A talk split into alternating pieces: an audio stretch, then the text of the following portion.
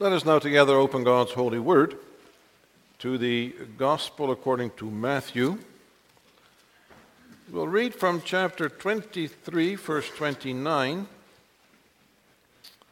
to chapter 24, verse 14, and the text will be the last part of our reading, beginning at verse 3 to the end of verse 14.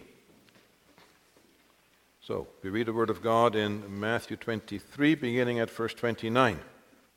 Woe to you, scribes and Pharisees, hypocrites, for you build the tombs of the prophets and decorate the monuments of the righteous, saying, If we had lived in the days of our fathers, we would not have taken part with them in the shedding, in shedding the blood of the prophets.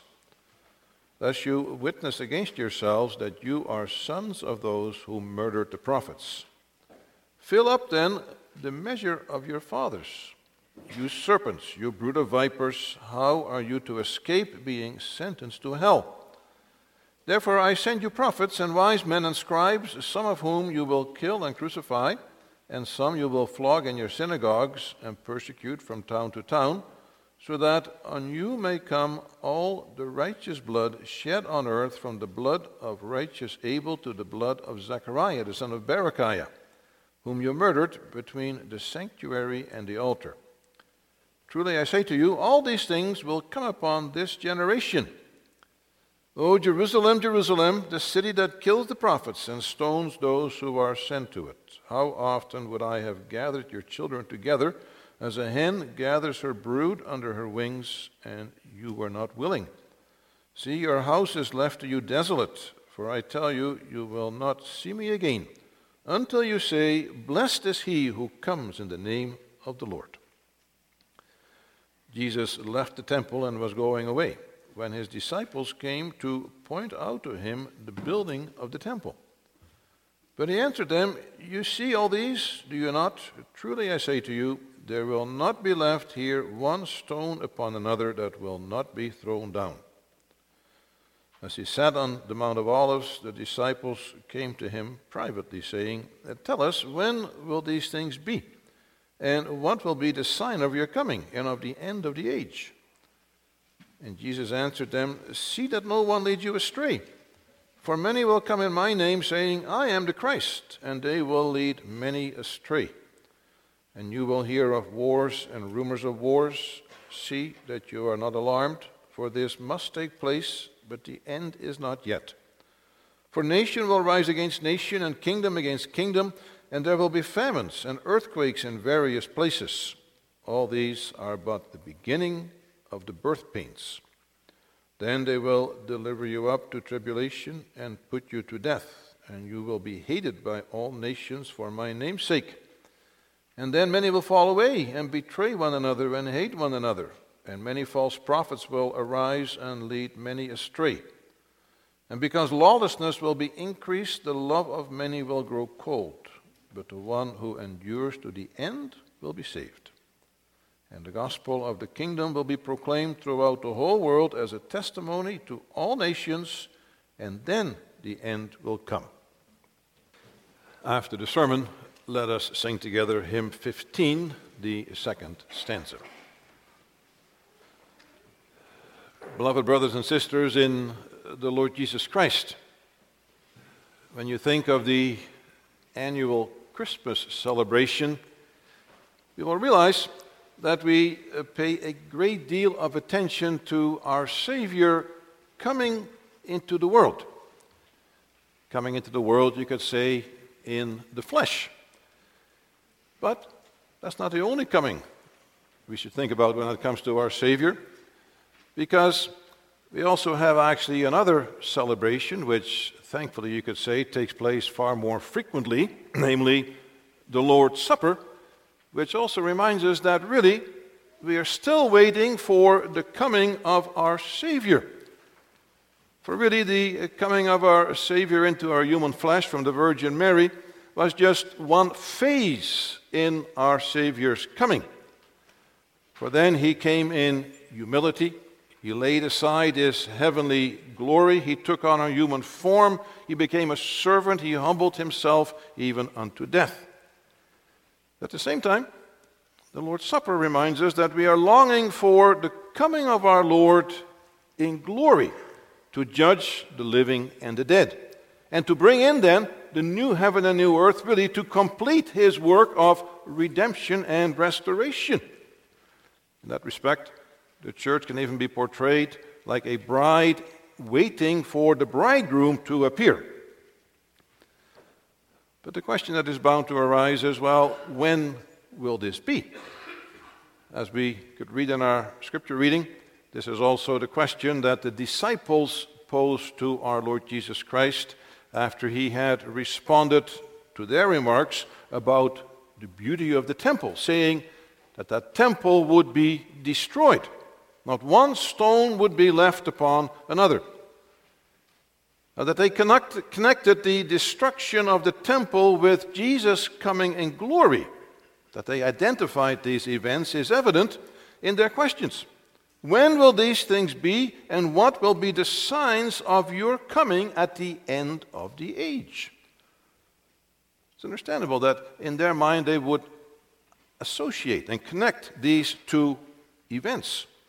Because for them it would require such a major upheaval to have that beautiful temple destroyed. It happened once before, of course, when the Babylonians came and they finally razed it to the ground, you could say, in 586 BC.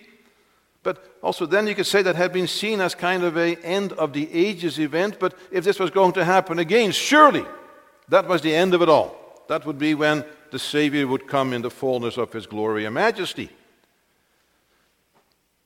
But when we look at our Lord's response, we see how he separated the two questions. Because the destruction of the temple and Jerusalem would not be the end of the world. And there was a need to be instructed in this, lest they be deceived and led astray when that did happen.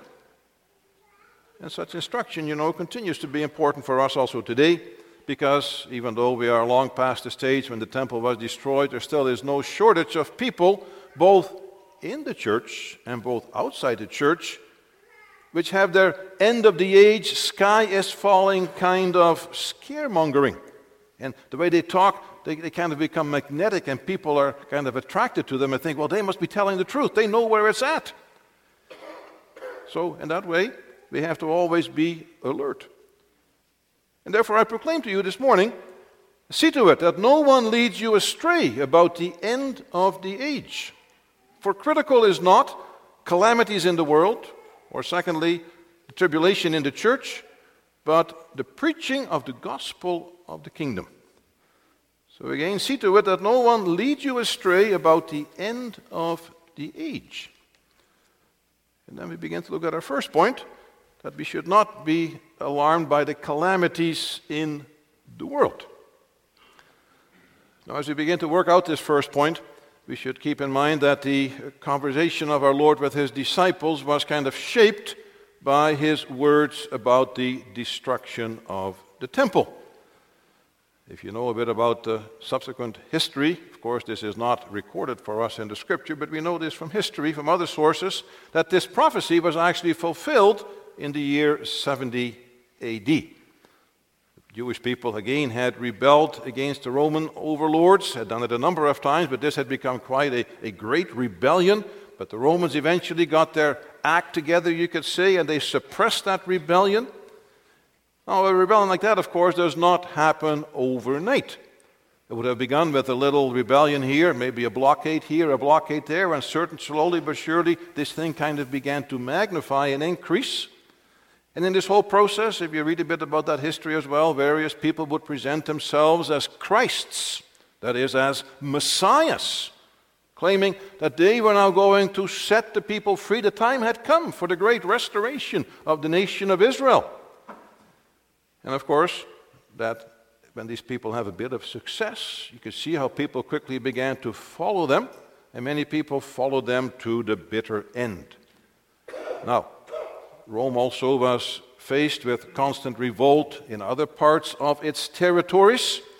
often conflicts they had to contend with. So there wasn't only the problem there of the struggle in Jerusalem and, and, but by the Jews, but also often after Caesar died, and especially after the death of Caesar Nero, there was quite a struggle for succession. There was upheaval in the empire. So you see how, how that next 40 years, you could say, would be a time when there would already be many wars, there would be rumors of wars, all kind of conflicts between peoples. And so we have these kind of man made calamities, warfare, but also there would be times of natural calamities.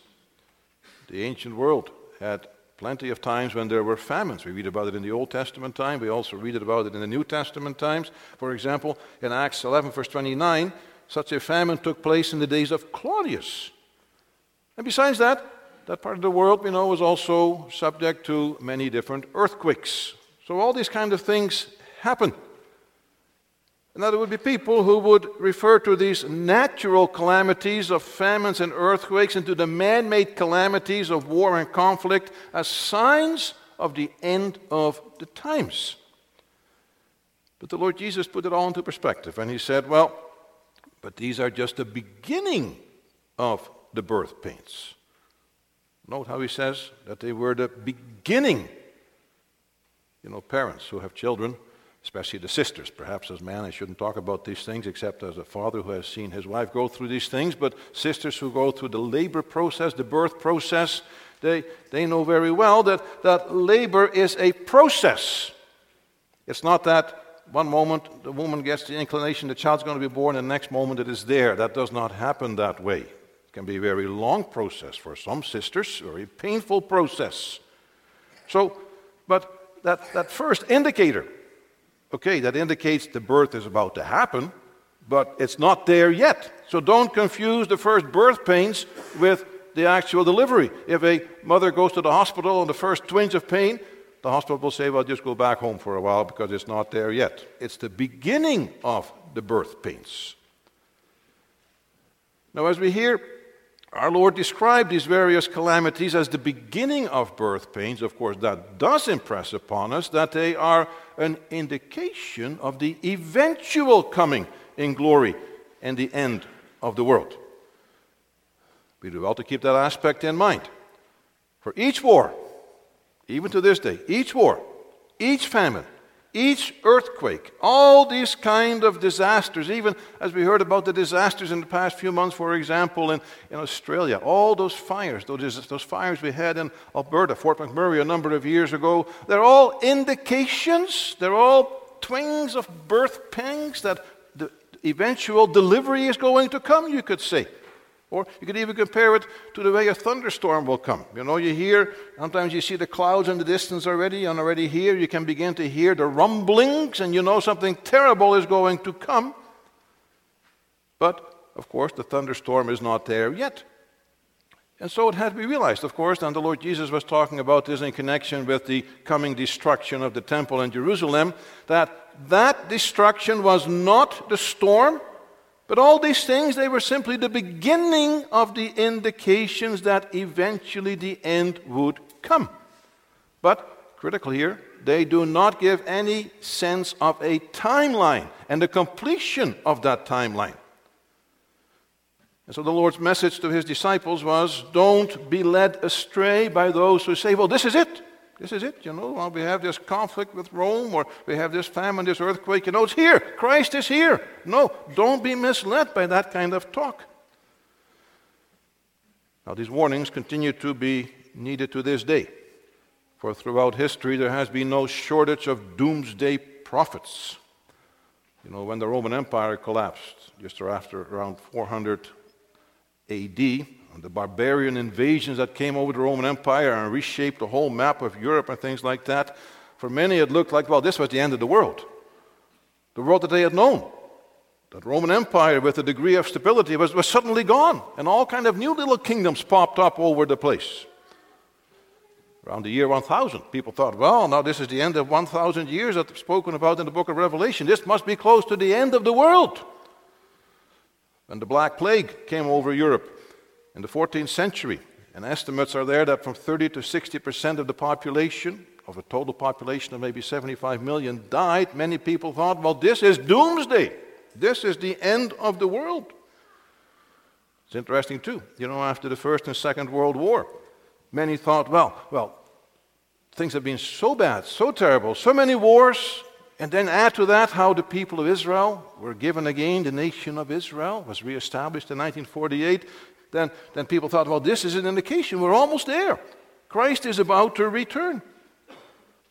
And then, perhaps here I would speak more to the generation that might recall the 70s and the 80s. I suspect there is a significant number that will identify with that generation yet, when there was that tension between the Soviet Union and separated from the West by the Berlin Wall and the Iron Curtain and the West, you know, then people thought, oh, Soviet Union. They talked about that as Gog and Magog, taking terms from the prophets Ezekiel and things like that. Or then when you had those conflicts when the resurgence of, of the Muslims after the revolution in Iran in 1979, they thought, well, well we're here almost at the time of, of Armageddon, of the final battle. And, and the amount of literature that was produced at that time was just phenomenal. Maybe some of the generation that grew up at that time might still even have some of those books on their shelves by Hal Lindsey, the late great planet Earth. And he predicted that the end of the world was going to come somewhere, but when he was wrong, he published a new book and gave a revision again. You know, that's how they go. When it doesn't quite pan out, you just publish another book and you revise your figures and you sell a few more books. Good business. Maybe even in more recent times, there was a series of books called the Left Behind series. I wonder if any of the youth have read those kind of books. Even I think was turned into some kind of uh, TV series, Left Behind. All these kind of ideas, because then they work in with the whole idea of a rapture and things like that. But the end of the world, they say, is almost here. And if you have ever experienced Jehovah Witnesses and talked with them a little bit, of course, they've also been experts in date setting a number of times. They said that was going to happen, 1914, and they said, yeah, the First World War was an indication of that. But then, of course, they had to reinterpret it somewhat, and then they make some more different dates. Lots of groups that figure they know the date when Jesus is going to come again based on what's happening in the world. And you see to this day, anytime there is a new level of conflict in the Middle East, you can be sure there will be new books being published that will say, now we're almost here. And again, some author makes lots of money all to be proven wrong again, of course. That's the religious version. And then we have our secular version. Of course, they put it all in secular terms as they, they speak of our planet being in grave danger. A number of people have said 14 years. We have 14 years left at the most. They said that 14 years ago, mind you, but now they say it again. And so we better follow them because if we do not follow them, it's going to be the end of the world. And so we are being bombarded with the sky is falling type of people.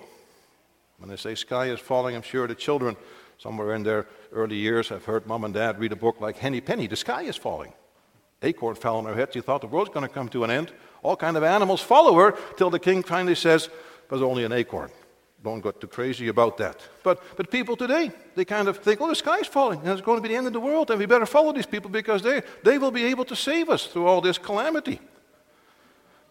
Now, as I speak about that, of course, we should always realize that when these people talk about the climate issues that we have to deal with or environmental issues, we can criticize some of the methods and some of the language that they use, but that does not take away from the fact that, yes, we should, as Christians, always be concerned about the world in which we live.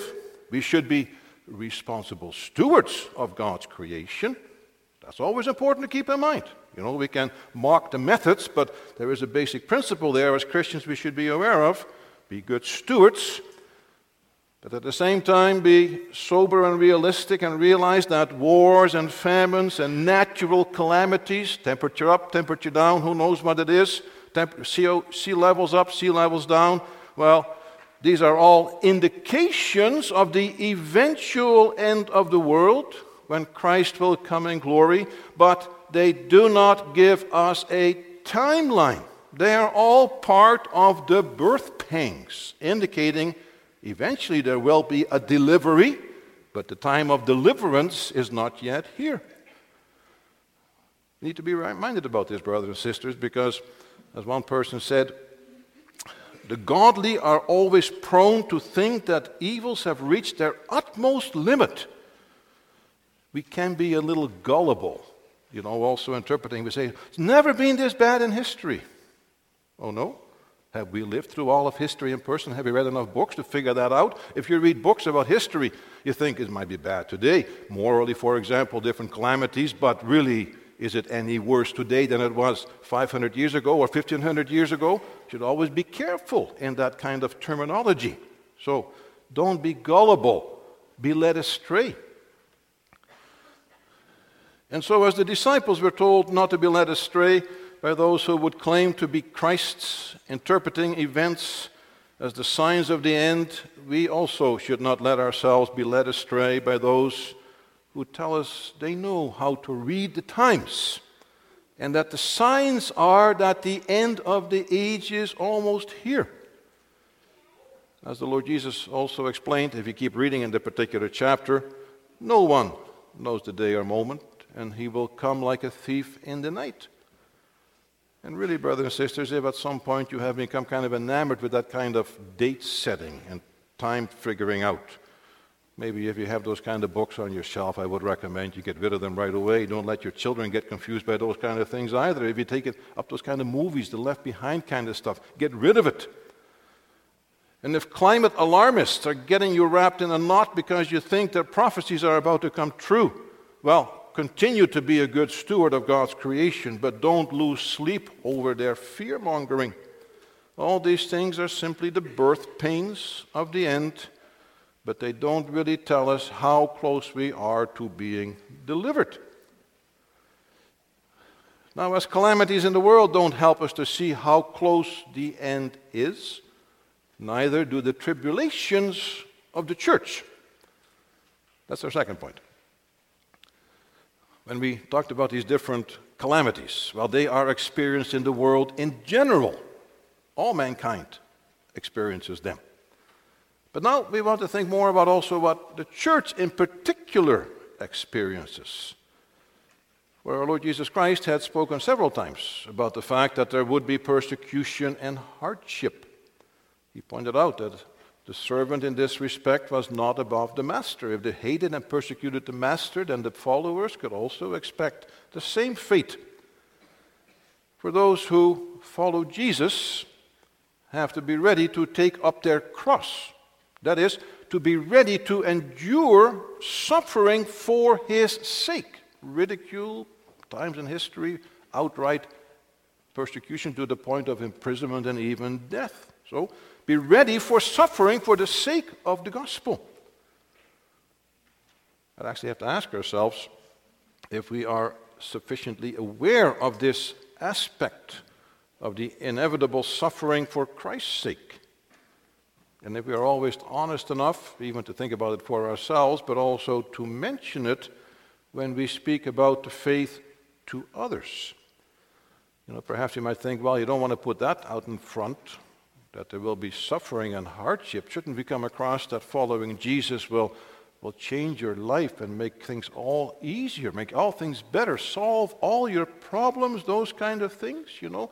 We don't really want to talk about the fact that being a Christian is going to bring a new level of hardship into your life.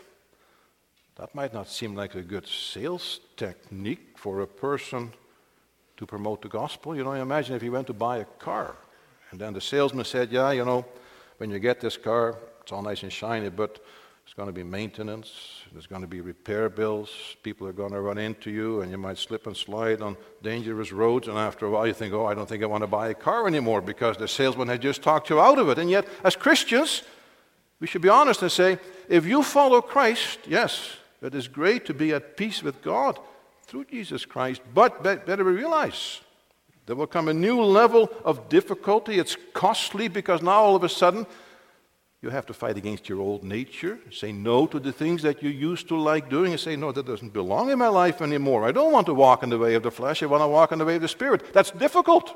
It's difficult to say no to yourself. And you're going to face new levels of hostility at work, so you became a Christian. Huh! all of a sudden there will be ridicule and opposition because the world is not just waiting to welcome Christians with open arms. We see there is a resistance to the gospel more and more. We see that kind of picture also portrayed in the book of Revelation. Plenty of examples of the hostility of the world for those who confess Jesus Christ. So, those are the kind of troubles that the church may face, and they come, you could say, from outside the world towards the church, but they are experienced by the church. Now, our Lord teaches that the church is not troubled only from without, but also from within. We if we think back over what our Lord had taught earlier in his ministry, we are not surprised to hear him say that many will fall away. And those who, that there will be those who betray and hate one another. You know, we think of the parable of the sower seed falling on different types of soil. Some would fall on shallow soil, some among weeds and thorns and thistles. Then, in one case, well, there would be an initial outburst of faith. It would look so great because they would sprout up so quickly. Shallow but warm soil, man, what a growth! And yet, no sooner did the heat increase and the heat of persecution would come, and that faith would wither just like that. Or the cares of the world would choke out the seed among the weeds. And further, the Lord, when speaking about the cost of discipleship, had mentioned the need to leave behind, to be ready to do that. Father and mother, Recognition that when some in the family turn to Christ, the rest of the family that does not turn to Christ may turn against you. All kind of hardships because one wants to follow the Lord Jesus Christ. And besides all this, false prophets would arise from within the flock. Paul wrote about this when he spoke to the Ephesian elders when he was on his way to Jerusalem, where he eventually he would be arrested. He said, Watch out, there will be those who come from within the flock. There will be like wolves in sheep's clothing.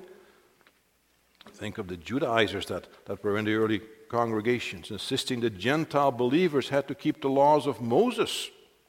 Now, of course, by saying this, they said, well, maybe we'll be more acceptable to the Jews. You can lessen the hostility of those around you. There would also become those who would deny that Jesus was the Son of God, come in the flesh. And of course, you do that that again makes the message more palatable to the world. Don't, don't tell, expect people to believe this kind of supernatural, miraculous stuff. Just, just say Jesus was a very good teacher. That's good enough, and people will like that. So you had these people denying the incarnation.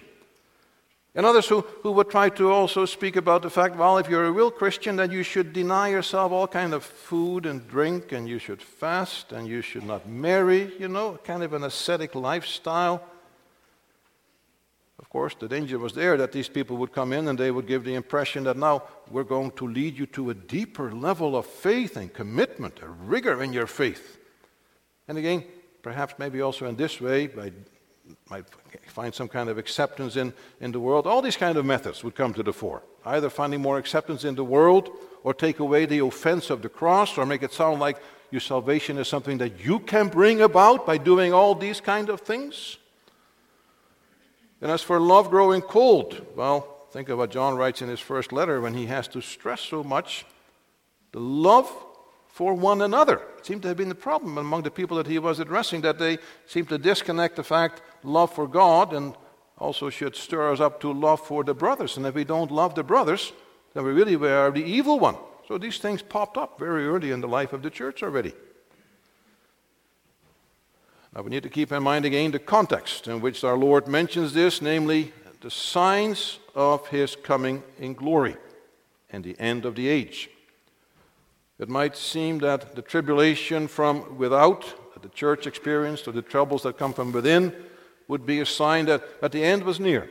You know, we might even think that things have never been worse in the life of Christianity than it is now. Well, that's not the case. And the disciples needed that reality check, lest they be led astray, following false prophets, or just giving up rather than seeking to persevere. And we need that reality check. As we have mentioned with respect to the first point, the godly are always prone to think that evils have reached their utmost limit.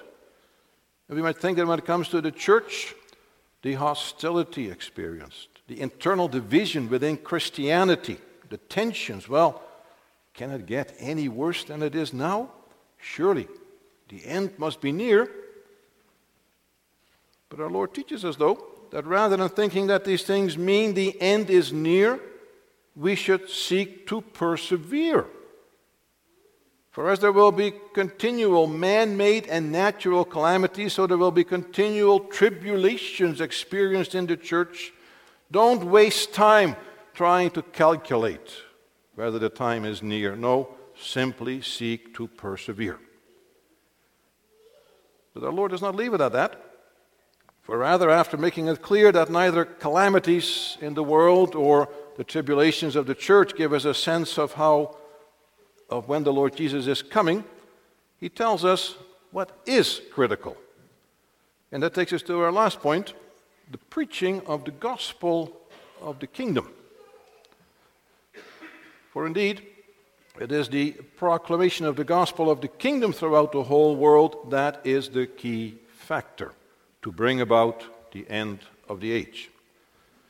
And I draw your attention here to the way that he stresses the whole world. For after all, the Lord Jesus Christ had been busy for a number of years, about three years by this point, proclaiming the gospel that the kingdom of heaven was near. Actually, it was here, he said. But his audience had only been the people of Israel. Now, his presence was an indication that he was establishing the rule of God again in the world.